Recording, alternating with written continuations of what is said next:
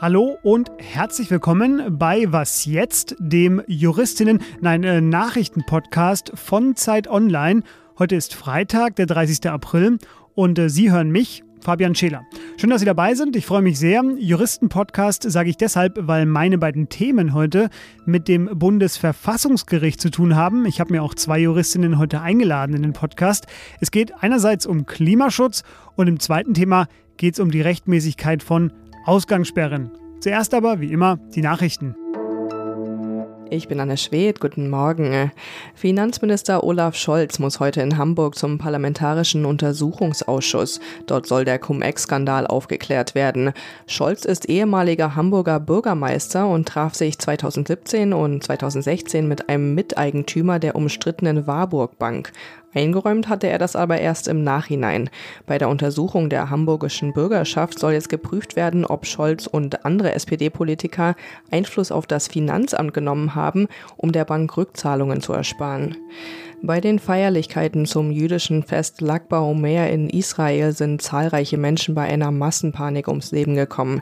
Einige Medien sprechen von mindestens 38 Todesopfern und über 100 Verletzten. Was genau zu dem Unglück führte, ist unklar.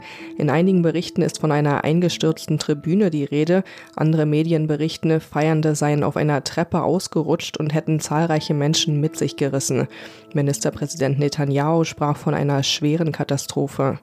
Redaktionsschluss für diesen Podcast ist 5 Uhr.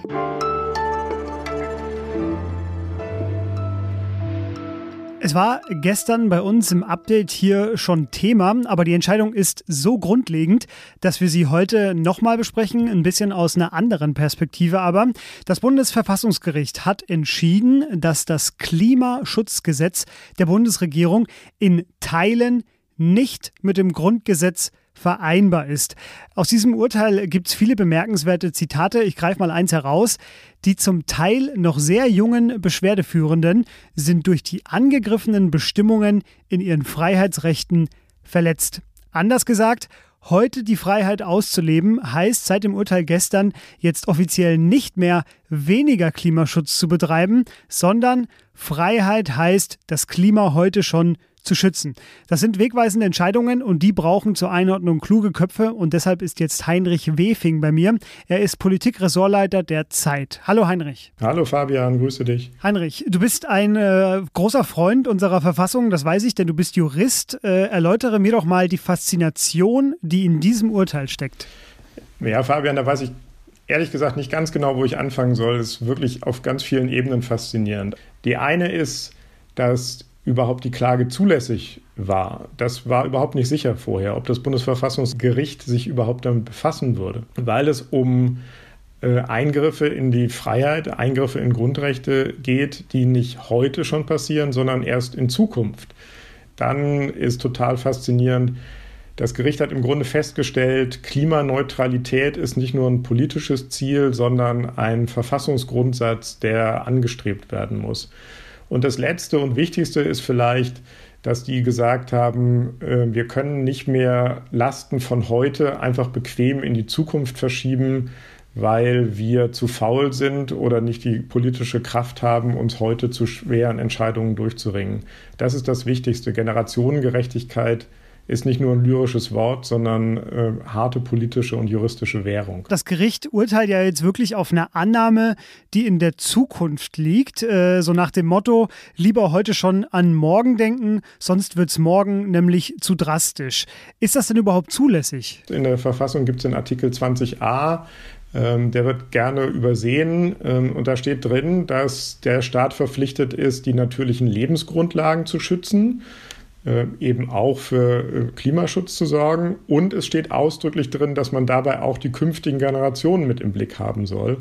Und genau deshalb konnte man sich auf diesen Artikel stützen. Und dazu kommt dann eben, dass die Bundesrepublik dem Pariser Klimaabkommen beigetreten ist. Und da steht ganz klar drin, äh, bis 2050 muss Klimaneutralität herrschen. Um das umzusetzen, gibt es dieses Bundesgesetz also insofern gibt es viele juristische Grundlagen, auf die man zugreifen kann, auf die das Gericht jetzt zugegriffen hat. Jetzt gibt es äh, Kollegen hier bei uns bei Zeit Online, äh, die haben getwittert, das sei die wichtigste innenpolitische Entscheidung des bisherigen Jahres. Ähm, was bedeutet das denn dann für künftige politische Entscheidungen? Die unmittelbaren Konsequenzen sind relativ gering. Ähm, das ist auch das Bemerkenswerte am Urteil. Das ist eher im Prinzipiellen wichtig. Die Entscheidung verpflichtet die Bundesregierung nämlich nur, dass sie bis Ende 2022 neue Klimaschutzziele äh, im Gesetz festlegt. Und zwar nicht nur äh, für den Zeitraum bis 2030, die gibt es schon, sondern eben auch für den Zeitraum 2030 bis 2050. Und da kommen dann sehr harte Entscheidungen auf uns zu. Und wenn man den Grundsatz ernst nimmt, dass man nicht alles in die Zukunft verschiebt, heißt das logisch, dass wir jetzt in Zukunft sehr viel drastischere Maßnahmen ergreifen müssen, um die Ziele jetzt schon zu erreichen. Und das wird vermutlich eine der wichtigsten Aufgaben der künftigen Bundesregierung. Das wollte ich auch gerade sagen. Das sieht jetzt schon danach aus, als sei das eine der größeren Aufgaben für die kommende Bundesregierung. Heinrich, dir vielen Dank. Danke dir, Fabian. Ciao.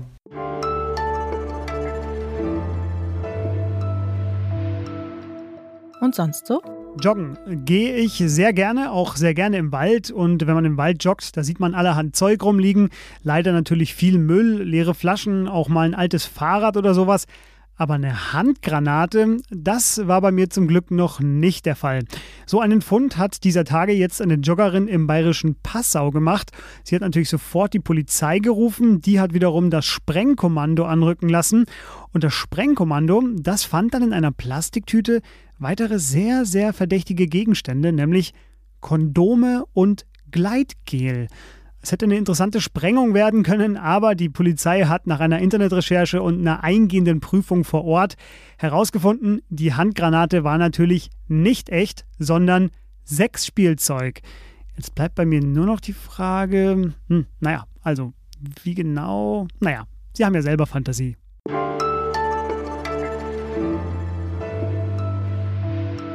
Was die Ausgangssperre konkret bedeutet, das wissen Sie bestimmt mittlerweile selbst. Sie gilt ja derzeit in sehr vielen Regionen in Deutschland. Ich kann Ihnen sagen, hier in Berlin wirkt das alles sehr gespenstisch, denn Berlin, das ist ja auch eine Stadt des Nachtlebens, eine Stadt der Nacht. Die Ausgangssperre zwischen 22 und 5 Uhr ist die wahrscheinlich umstrittenste Maßnahme bei der vergangenen Woche beschlossenen Infektionsschutzgesetzänderung.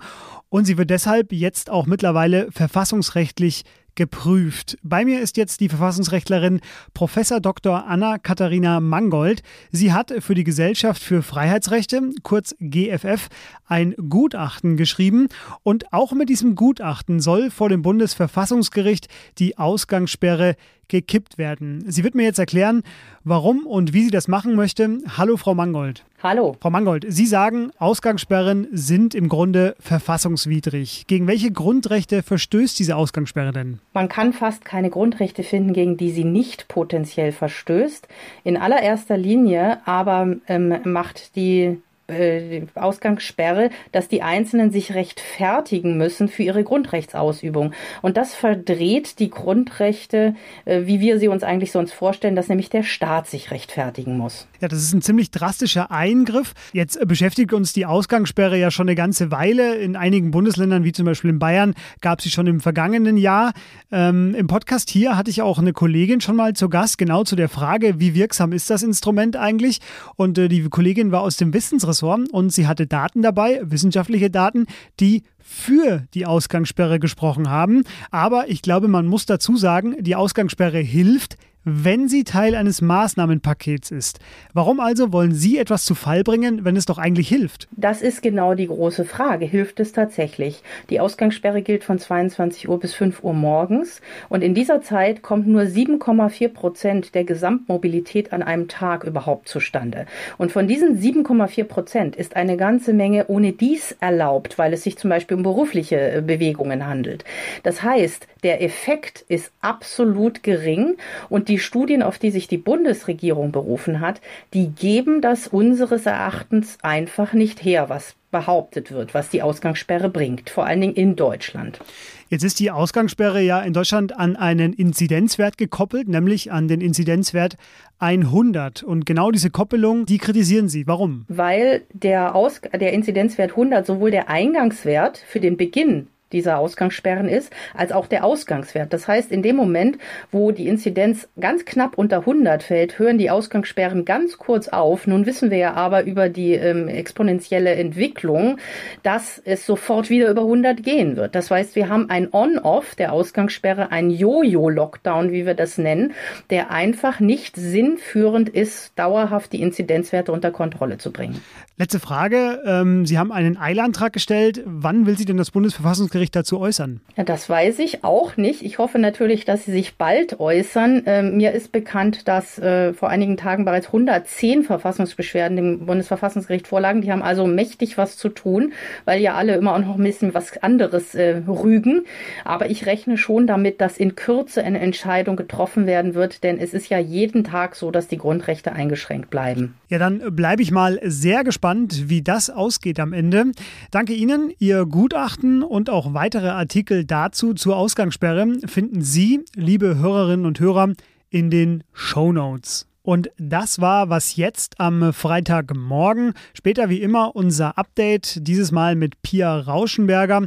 Kritik zur heutigen Sendung richten Sie bitte direkt ans Bundesverfassungsgericht. Nein, natürlich nicht. Sie schreiben uns eine Mail an wasjetzt.zeit.de. Bleiben Sie uns treu, bleiben Sie uns gewogen, verbuddeln Sie, falls Sie welches haben, Ihr Sexspielzeug einfach nicht im Wald und äh, bleiben Sie auch sonst gesund. Tschüss.